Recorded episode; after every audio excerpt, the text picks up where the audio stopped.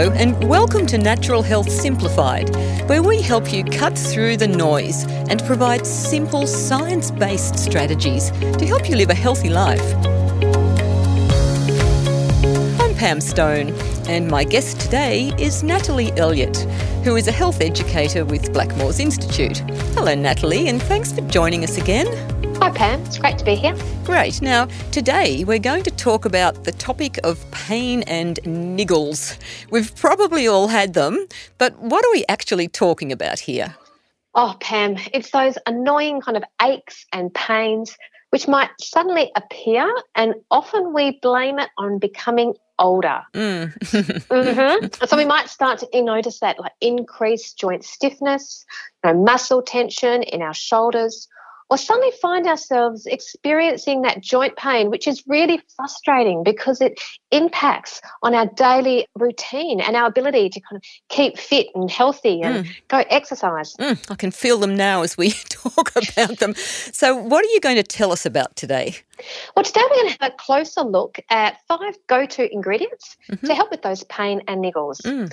And these are boswellia, curcumin, glucosamine sulfate, fish oils, and magnesium. Mm, great. So it's good to remember that pain is often associated with inflammation. And mm. there are nutritional and herbal compounds available to help reduce our mild joint pain and mm. inflammation. I've heard about some of those, but can you start with Boswellia? What, what, where does that come from? Tell us about that one. Oh, Boswellia is a gem of a herb. Mm. It's a small tree with thick stems and smooth, papery bark. Mm. Uh, located in India, Ethiopia, Somalia, and the Arabian Peninsula. Mm. Yeah, these trees produce this gum resin known as frankincense. You might have heard of it before. Indeed, nice and beautiful perfume. Yeah, well, this this frankincense resin uh, has been used since ancient times for religious and medicinal purposes and has like anti-inflammatory and pain relieving properties. Mm. In fact, further um, investigations have identified the frankincense resin inhibits some of the inflammatory pathways in the body. Wow. And the World Health Organization has published clinical data on Boswellia showing how you know it can also help to reduce those enzymes involved in joint cartilage breakdown. Wow, okay it's great, isn't it? So mm. not only is Boswellia a you know a herbal anti-inflammatory, it can also help um, reduce tissue destruct- destruction and promote joint health and flexibility. It's fascinating to hear about herbs that have a long-standing history of traditional use, but which are now backed by scientific investigation. So, can you elaborate a little on the, the, the modern day evidence? Certainly.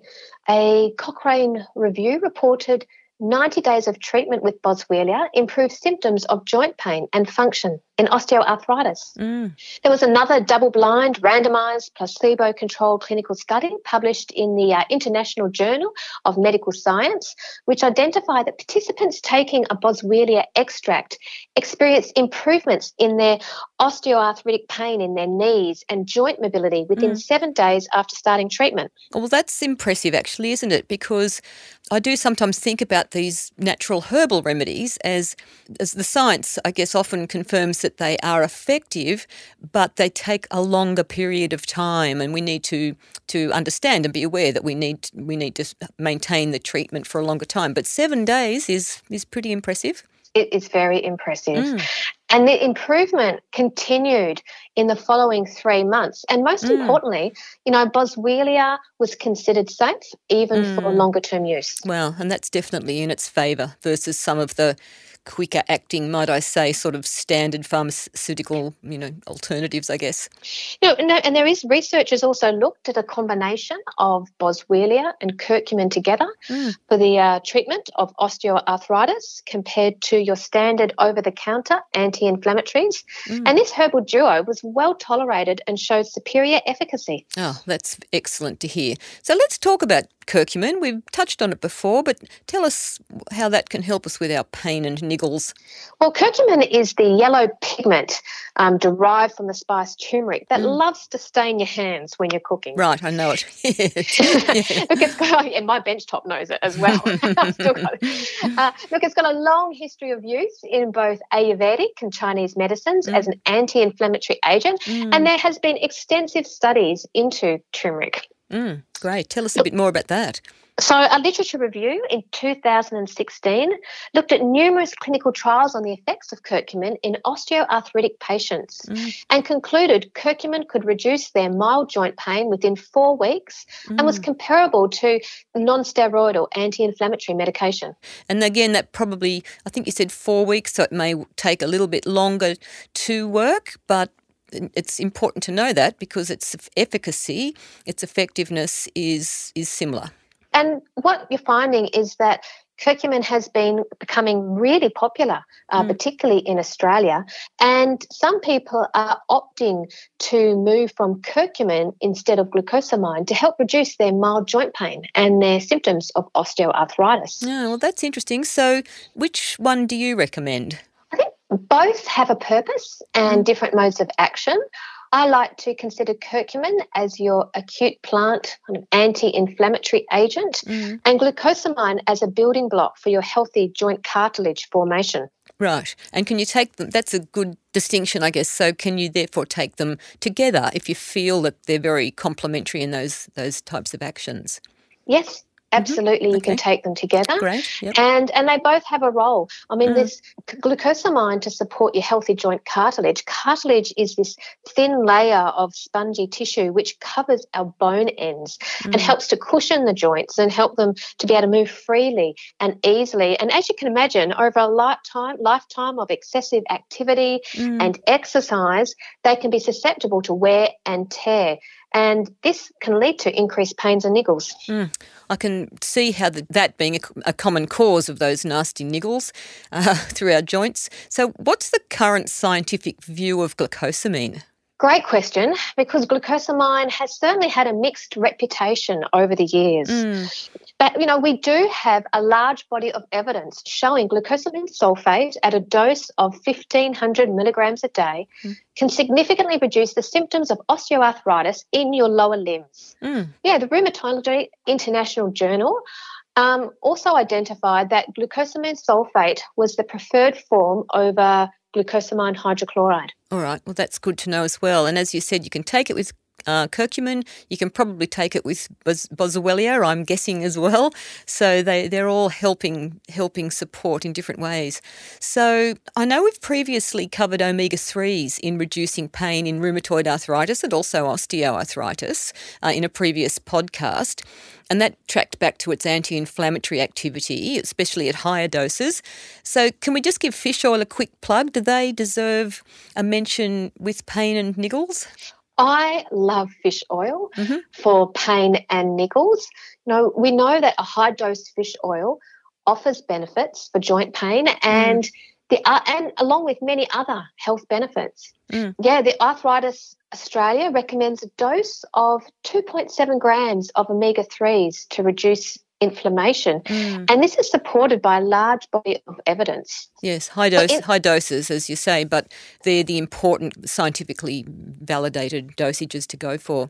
Mm. In fact, for instance, there has been a recent study uh, published from Newcastle University, which also confirmed the benefits of high doses of omega 3s, mm. finding that a daily supplementation of two grams of DHA rich fish oil significantly reduced osteoarthritis pain by 40% compared mm. with placebo. Mm. Another impressive result there. Now, Natalie, you've also mentioned magnesium, so where does that fit in? Well, pain and niggles can also take the form of spasms, cramps, or twitching and can be pretty annoying sometimes. Mm. So they they can, can't they? So Absolutely. these can be a sign yeah. sign mm. of uh, dehydration or mm. an electrolyte or mineral imbalance, as these are all needed for muscles to contract and relax. Mm. One of the simplest things is to drink plenty of water, mm. especially during and after exercise. And another practical tip is to try extra magnesium. Mm, okay. Magnesium helps to maintain our normal muscle function and can help relieve those muscle spasms and cramps when our dietary intake is inadequate. Mm, so tell us a little bit more about that. How, how might we know if our dietary intake is inadequate?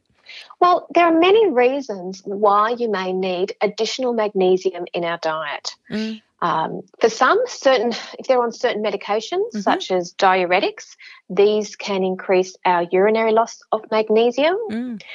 If you enjoy excessive and strenuous exercise, this mm-hmm. can also increase our magnesium needs by 10 to 20%. Mm. And this is due to the loss that you know we incur through sweating and our urine loss during exercise. Right.